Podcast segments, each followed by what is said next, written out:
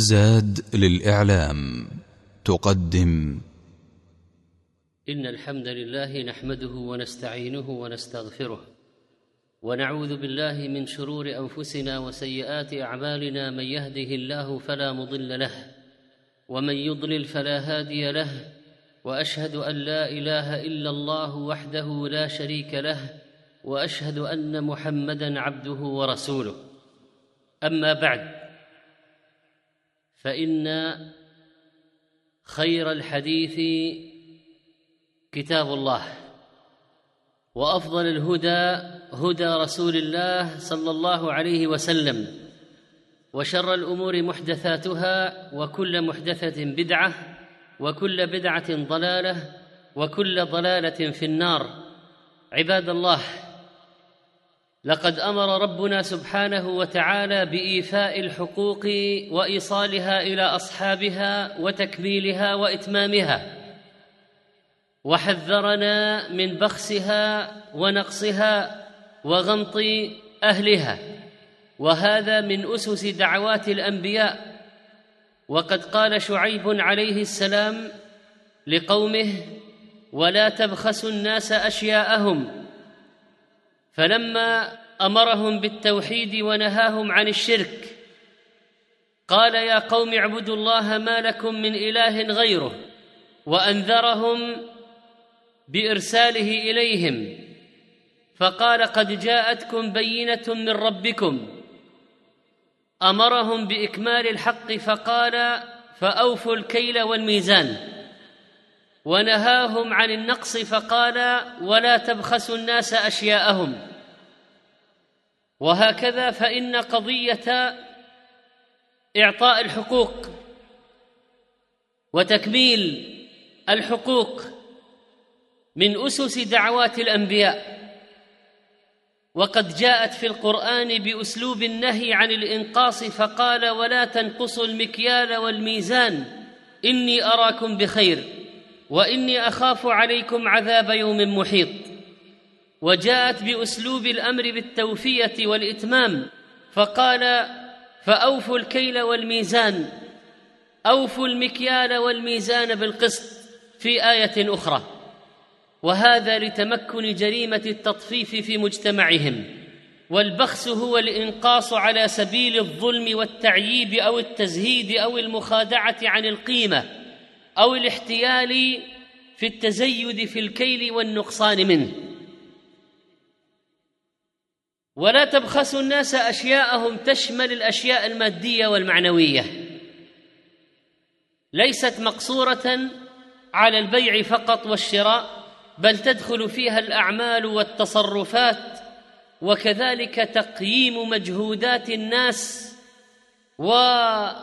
ومعرفه منازلهم وإنزالهم إياها والبخس يشمل النقص والعيب في كل شيء يشمل بخس الحق وبخس المال وبخس العلم وبخس الفضل وأيضا فإنه يشمل المساومة والغش والحيل التي تنتقص بها الحقوق وأيضا بخس الحقوق المعنوية كالعلوم والفضائل وصور بخس الحقوق في زماننا كثيرة وهي من أسباب المحق وزوال البركة. وعلى رأس جرائم البخس بخس الله تعالى حقه. فهؤلاء المشركون يعبدون من دون الله ما لا ينفعهم ولا يضرهم. ويشركون معه غيره. ويزعمون له الولد عزير ابن الله المسيح ابن الله الملائكة بنات الله. ويسبونه إن الله فقير ونحن أغنياء يد الله مغلولة.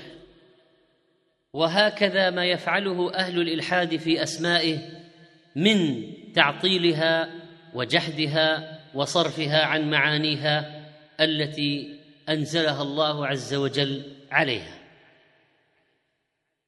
ومن البخس بخس الرب سبحانه وتعالى نسبة النعم إلى غيره. وبخس حق الأنبياء من بخس حقه تعالى لأنه هو الذي أرسلهم. وسواء كان ذلك بمحاربتهم أو جحد رسالتهم وإلصاق التهم الكاذبة بهم كما قالت قريش عن نبينا صلى الله عليه وسلم ساحر كاهن كذاب مجنون به جنة ركبته الجن ونحو ذلك وهم ينهون عنه وينأون عنه. وكذلك أذيتهم للأنبياء حسيا كخنقه وضربه ووضع سل الجزور على ظهره وبين كتفيه يا حسرة على العباد ما يأتيهم من رسول إلا كانوا به يستهزئون. وبخس حق الصحابة من بخس حق محمد صلى الله عليه وسلم لأنهم نصروه واختارهم الله لصحبته. فسبهم وشتمهم وعيبهم وإلصاق التهم الباطله بهم كما فعل الضلال أهل البدع. الفجرة الكفرة الذين بخسوا التسعة حقهم وافتروا عليهم أنهم كتموا النص على أن الخليفة أو العاشر منهم خليفة. وكذلك رموا عائشة بما برأها الله منه فويل لهم مما كسبت ألسنتهم وأيديهم. وبخس العلماء من أفعال المنافقين وخصوصا في هذه الأيام. رميهم بأبشع التهم أنهم متحجرون منغلقون رجعيون أغبياء علماء الحيض والنفاس ونحو ذلك.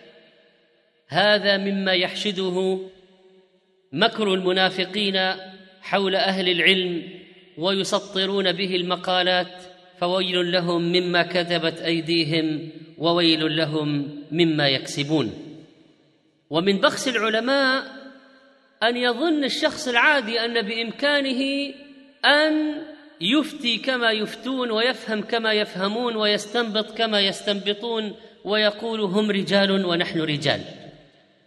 والله عز وجل قد اصطفى العلماء فجعلهم ورثة الأنبياء وجعل حيتان البحر وكذلك النمل في جحورها من أكبر مخلوقاته إلى أصغرها يثنون على العلماء وهؤلاء المنافقون يطعنون فيهم فالدواب خير منهم والله. ومن بخس العالم الزهد فيه وفي علمه وعدم إتيانه وترك استفتائه وهم يرحلون ويموتون وبعض الناس لا يعرفون أن في الأمة أصلا فلان إلا عند موته. ما أشد تقصير هذه الأمة في حق علمائها وما أشد ما بخستهم حقهم. ولو سألت مراهقا عن أسماء عشرة لاعبين للكرة لأعطاك أسماء ثلاثين.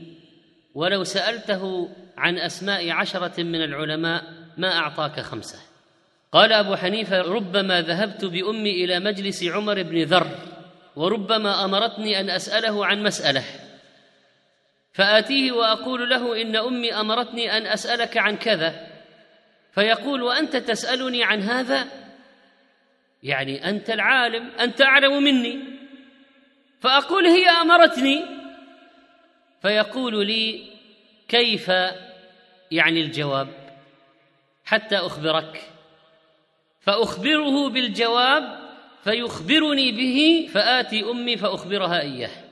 ومن بخس الدين أن يبخس دعاته وطلاب العلم فيه حقوقهم. فلا ينزلون منازلهم بل تشن الهجمات عليهم.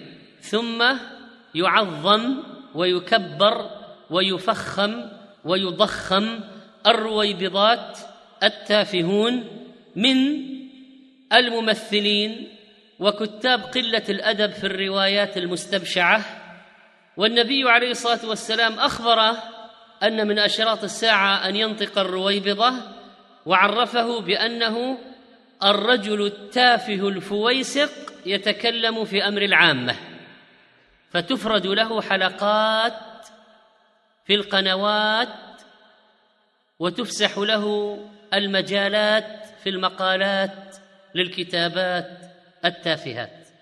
من صور البخس عدم نسبة الفضل إلى أهله فيسرق جهود الآخرين وينسبها إلى نفسه. لا تحسبن الذين يفرحون بما أتوا ويحبون أن يحمدوا بما لم يفعلوا فلا تحسبنهم بمفازة من العذاب. وهضم الحقوق المعنوية والفكرية بالاعتداء على محفوظات أهلها الذين حفظوها لأنفسهم ونسخ محتوياتها وقد أفتى أهل العلم المعاصرين بحفظ حقوق الملكية الفكرية وأن ما حصل من اختراع أو ابتكار أو تأليف أو جمع على نحو غير مسبوق فإن حقوقه محفوظة لصاحبه لا يجوز الاعتداء عليها. ومن بخس الحقوق ما يكون عند الخصومة. نكران فضل الغير ومعروف الغير وخصوصا عند الخصومة. من بالغ في الخصومة أثم. والخصومة بالباطل تؤدي إلى كشف الأستار وبخس حق الصحبة والتشهير بالكذب. وكذلك من بخس حق الأخوة أن يخطب الإنسان على خطبة أخيه أو يشتري على شرائه أو يبيع على بيعه أو يسوم على سومه ومن البخس المتفشي في زماننا بخس الزوجة حق زوجها وبخس الزوج حق زوجته. وقد سماه النبي صلى الله عليه وسلم في حق الزوجة بكفران العشير. فقال أريت النار فإذا أكثر أهلها النساء. يكفرن؟ قيل أيكفرن بالله؟ قال يكفرن العشيره ويكفرن الإحسان. لو أحسنت إلى إحداهن الدهر كله ثم رأت منك شيئا قالت ما رأيت منك خيرا قط. رواه البخاري. فالإصرار عليه من أسباب دخول النار. وفي الحديث لا ينظر الله إلى امرأة لا تشكر لزوجها وهي لا تستغني عنه. حديث صحيح. ومن بخس حقه كتمان خيره وإذاعة ما بدر منه من شر. وفي المقابل يوجد من تبخس حق زوجها وتستطيل عليه لأنها أنجبت له ذكوره وتقول بخيل ظالم أذاقني الأمرين وهو محسن إليها.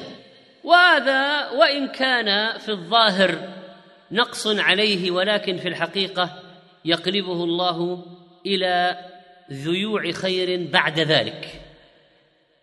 كثير من الافتراءات تظهر ويبطلها الله بعد حين ويظهر فضل أهلها.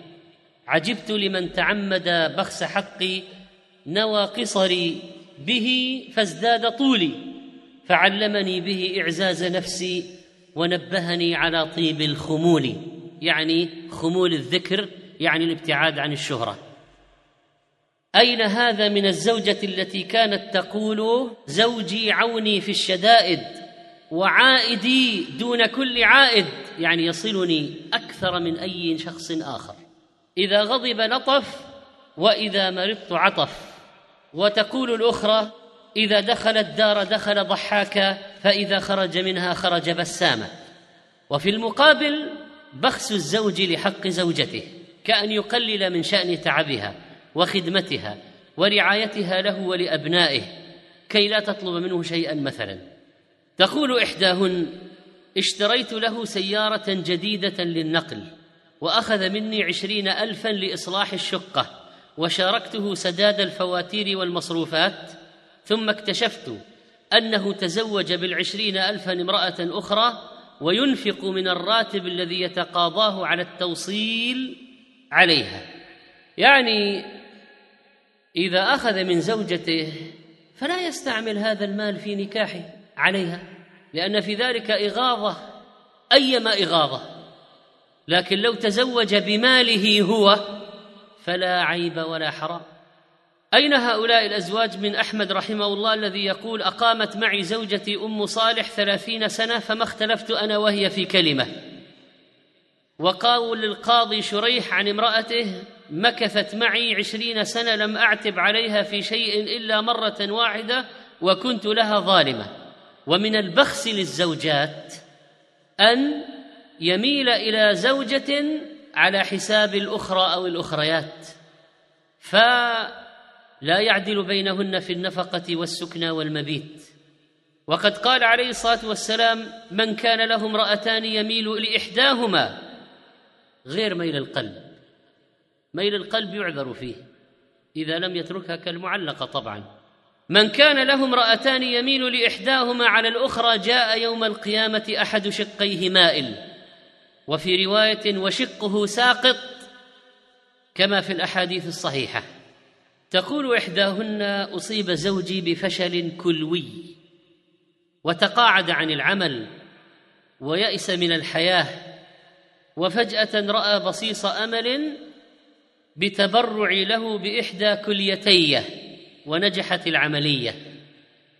بعد المطابقات وبعد مدة وجيزة تزوج بأخرى شعرت بألم لكن الذي وقع علي وقوع الصاعقة أن زوجته الثانية اشترطت عليه طلاقي لبقائها معه وفعلا أعطاني ورقتي. فأنا أعطيته كليتي وهو سلمني ورقة طلاقي.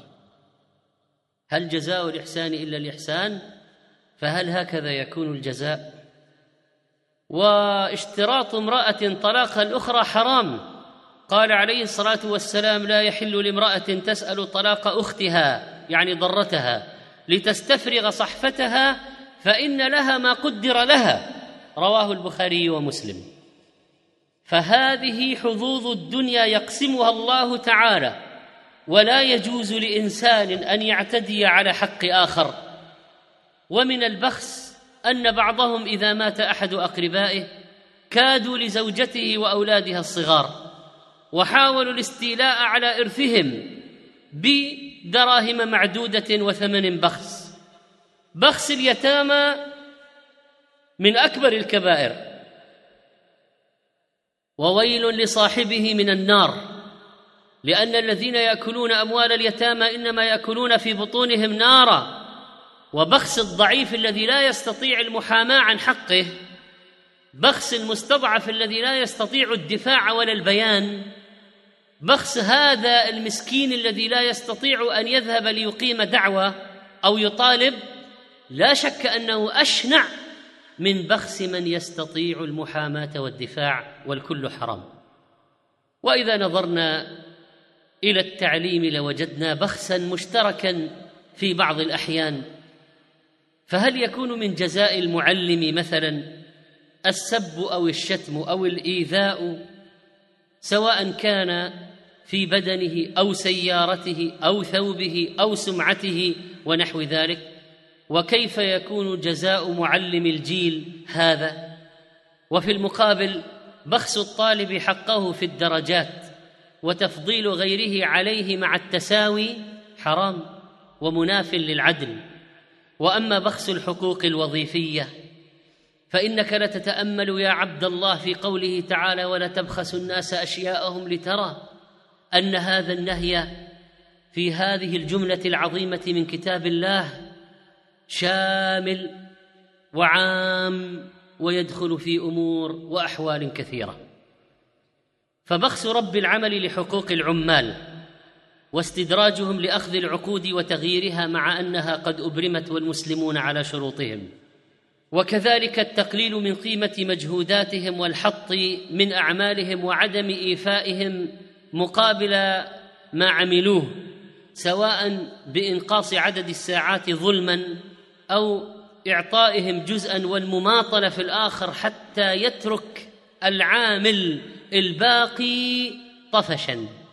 ولا شك أن التطفيش من استلام الحقوق والحصول عليها حرام ومطل الغني ظلم.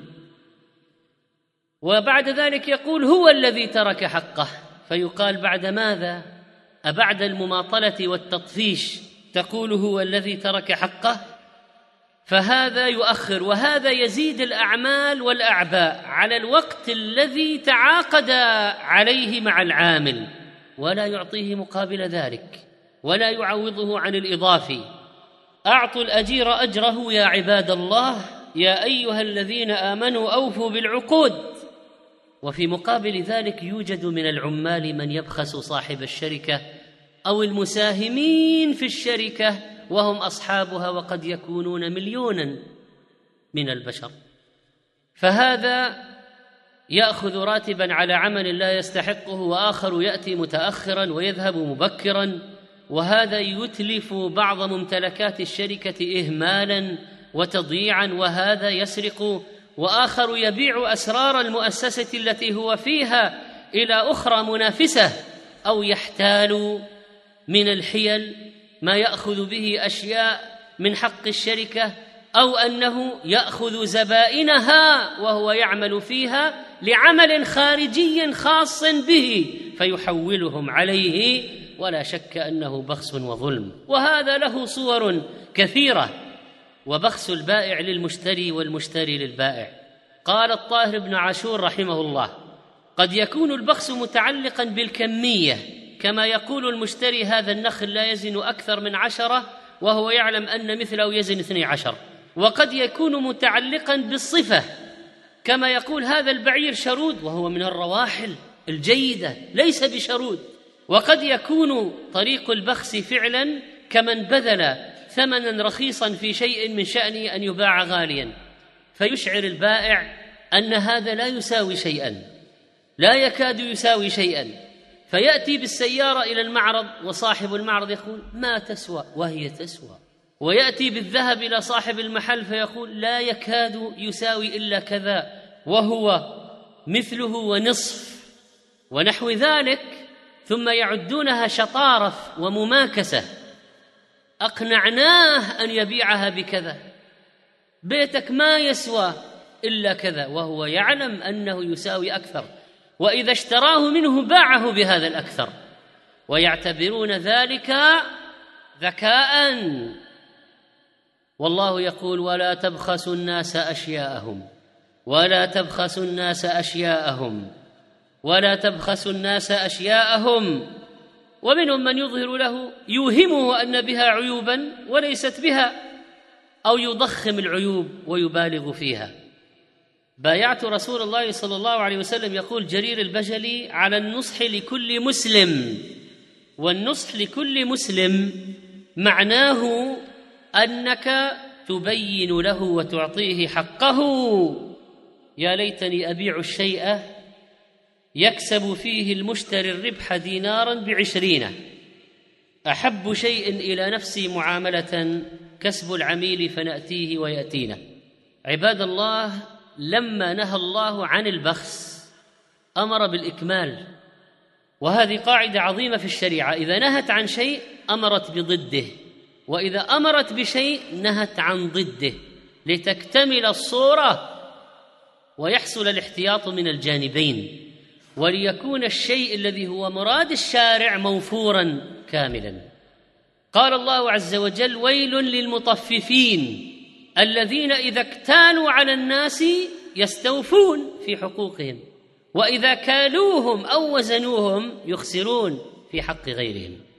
ولذلك قال عليه الصلاة والسلام للوزان زن وأرجح اجعل كفة الميزان راجحة لصالح المشتري.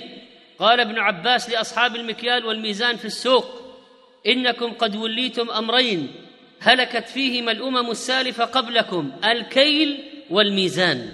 وكان ابن عمر يمر بالبائع فيقول اتق الله واوف الكيل والوزن بالقسط فإن المطففين يوم القيامة يوقفون حتى أن العرق ليلجمهم إلى أنصاف آذانهم. وقال عليه الصلاة والسلام إن التجار هم الفجار. فقال رجل يا رسول الله ألم يحل الله البيع؟ قال بلى. ولكنهم يحدثون فيكذبون ويحلفون فيأثمون. رواه أحمد وهو حديث صحيح. هذا عن نوع معين من هؤلاء التجار الذين يفعلون هذا والأمناء قليل ما هم. أهلك الله قوم شعيب بأمور ومنها التطفيف في المكيال والميزان وبخس الناس أشياءهم. اذا هذه كبيرة. سئل مالك رحمه الله عن رجل جعل في مكياله زفتا يعني هذه المادة الثقيلة ليرفع به الكيل. قال أرى أن يعاقب بإخراج من السوق. وهذا ما يسمى اليوم بسحب الترخيص وعدم التجديد للسجل. فتوى مالك بحرمانه من البيع في السوق عند اكتشاف الغش. اللهم إنا نسألك أن تجعلنا ممن يؤدي حقوق الناس يا رب العالمين. اجعلنا من الذين يتممون الحقوق ويؤدونها إلى أهلها. ولا تجعلنا من المطففين ولا من الذين يبخسون الناس أشياءهم. اللهم إنا نسألك العدل في أهلينا وما ولينا. اللهم إنا نسألك خشيتك في الغيب والشهادة وكلمة الحق في الغضب والرضا. والقصد في الغنى والفقر ونسألك نعيما لا ينفد وقرة عين لا تنقطع. أقول قولي هذا وأستغفر الله لي ولكم فاستغفروه إنه هو الغفور الرحيم. الحمد لله الحكم العدل أشهد أن لا إله إلا هو وحده لا شريك له وأكبره تكبيره وأشهد أن محمدا عبد الله ورسوله. الرحمة المهداة والبشير والنذير. قام بالعدل وأمرنا به فصلوات الله وسلامه عليه وعلى آله وصحبه أجمعين. عباد الله ينبغي مقاومة هوى النفس عندما تدعو إلى البخس. أفرأيت من اتخذ إلهه هواه؟ وينبغي أن يكون العدل حتى مع الأقران والخصوم ولا يجرمنكم شنآن قوم على الا تعدلوا اعدلوا هو أقرب للتقوى. وعندما تكون القضية شراكات ينبغي أن تحاسب النفس محاسبة خاصة. قال الله تعالى وإن كثيرا من الخلطاء يعني الشركاء لا يبغي بعضهم على بعض إلا الذين آمنوا وعملوا الصالحات وقليل ما هم. الحسد يدفع للبخس وكذا الكبر والعجب بالنفس يجعل الإنسان يغمط حق غيره وربما يسرق جهده وينسبه إلى نفسه. وأيضا الكفر عقيدة منحرفة تدفع إلى الظلم ومنه هذا البخس. ولذلك كان قوم شعيب بالإضافة إلى كفرهم وشركهم يبخسون الناس أشياءهم. وبخس الناس أشياءهم ظلم يهدم المجتمع ويشيع الهرج ويدفع للاخذ بالحق بالقوة فيختل الأمن ويشيع الفساد وتنقلب الموازين وفي بخس الحق خراب للبيوت ووقوع للشتات والجرائم الاجتماعية يشعر بالظلم فيريد المظلوم أن ينتقم فإن لم يستطع ينسحب أو ينهار وقد يموت كمدا. البخس يجب أن يقاوم ولو دعت النفس إليه. يجاهد ومن فعل شيئا منه يتوب إلى الله ويعيد الحق إلى أهله ويتحلل ممن أوقع به البخس ويخاف ربه الخوف من الله هو الحامي والمانع من الوقوع في هذا. في قصة الإفك لما اتهم المنافقون عائشة سأل النبي صلى الله عليه وسلم ضرتها زينب عنها. كان بإمكان زينب أن تقول كلاما وتنتهز الفرصة. على الأقل تؤكد أو تكرر ما يقال على الألسن. ولكنها قالت يا رسول الله أحمي سمعي وبصري. والله ما علمت عليها إلا خيرا. قالت عائشة وهي التي كانت تساميني يعني تنافسني في المنزلة والحظوة والمكانة عند رسول الله صلى الله عليه وسلم فعصمها الله بالورع. الورع الورع. والإنصاف مطلوب. الإنصاف حتى في الحقوق الأدبية الفكرية. الإنصاف كان العالم إذا استفاد شيئا من طالب علم ينسبه إليه. كما حصل لأحد العلماء في مجلس أنه قال أمام الناس إن رسول الله صلى الله عليه وسلم طلق وآلى وظاهر. فقال ذلك الرجل الذي حضر يطلب العلم عنده فاستنكرت قوله ظاهر. فانتظرت حتى قام فقمت وراءه ومعه طلاب حتى جاء بيته فدخل الدهليز. فدخلت فلما آه، أوشك الطلاب على الانصراف بقيت فقال أنت غريب من أين أنت؟ لك حاجة قلت نعم. فأمرهم أن ينصرفوا وبقيت معه وحدي. فقلت رحمك الله. قلت طلق النبي صلى الله عليه وسلم وآلى وظاهر. وطلق نعم وآلى نعم الإيلاء الامتناع بالحلف تأديبا. أما ظاهر فإنه لم يظاهر وقد قال الله ووصفه بأنه منكر من القول وزور. الظهار وإنهم ليقولون منكرا من القول وزورا ونبي الله معصوم عن ذلك. لم يفعل هذا فأطرق ثم قبل رأسي وقال أنت معلمي وتلميذي احضر غدا. فجئت فوجدته قد سبقني إلى المنصة في الجامع واجتمع الناس عنده وهو يحدثهم. فلما دخلت من الباب قال مرحبا بأستاذي ومعلمي أفسح له.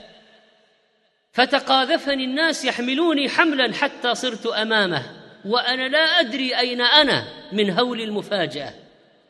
فقبل رأسي وقال قد قلت في الدرس كذا وكذا فصوبني وقال كذا وكذا وأنا أرجع إلى الحق صاغرا. عباد الله الاعتراف بالحق لأهله مطلوب إنصاف الناس حتى لو كان بينك وبينهم شيء. ولا يجرمنكم شنآن قوم على ألا تعدلوا اعدلوا. مر أمير المؤمنين عمر بشيخ كبير من أهل الذمة يسأل على أبواب الناس فقال عمر ما أنصفناك أن كنا أخذنا منك الجزية في شبيبتك ثم ضيعناك في كبرك ثم أجرى عليه من بيت المال ما يصلحه. لما سئل شيخ الإسلام ابن تيمية رحمه الله عن يزيد بن معاوية قال لا نسبه ولا نحبه فإنه لم يكن رجلا صالحا فنحبه ونحن لا نسب أحدا من المسلمين بعينه. إنزال الناس منازلهم مطلوب ويحمي من البخس. وهكذا فإن التفكر في آيات الله يقود إلى العمل بها. والسماء رفعها ووضع الميزان. ألا تطغوا في الميزان وأقيموا الوزن بالقسط ولا تخسروا الميزان. وهذا عام في كل شيء. ومن بخس فإن عليه أن ينتظر فرج الله فإن الله ينتقم للمظلوم. يوسف شروه بثمن بخس دراهم معدودة وكانوا فيه من الزاهدين. فصيره الله وزيرا وحاكما وسيدا عليهم جميعا. ومن أعظم البخس يا عباد الله أن يبيع الإنسان آخرته بشيء من الدنيا فيبيع الباقي بالفاني. عباد الله نقلت الأخبار في اليومين الماضيين شيئا لفت النظر. نص الخبر تعرض تمثال اليسوع قرب كنيسة الصخرة العظيمة في مدينة مونورو إحدى مدن ولاية أوهايو إلى صاعقة من السماء أتت به إلى القواعد ولم يتبق من التمثال سوى قطع من العوازل الحرارية وأجزاء من المعادن ورغوة احتراق وبقايا جبس مصهور ويعود أصل هذا التمثال إلى كنيسة الصخرة العظيمة الإنجيلية في الولاية المذكورة التي تقع على مقربة من التمثال. وهذا التمثال واحد من أهم معالم جنوب غرب ولاية أوهايو إذ يقع على طول الطريق السريع وقام بعض الناس يلتقطون بقايا التمثال للتبرك. هذا تمثال عظيم. ارتفاعه 62 قدم. وعليه صليب كبير. تأتي صاعقة من السماء فتحرقه ولا تمس شيئا مما حوله. الصاعقه ضربته هو فقط فجعلته اثرا بعد عين. وهذا يا عباد الله يذكرنا بنزول عيسى عليه السلام آخر الزمان. فسينزل عيسى ابن مريم حكما عدلا مقسطا.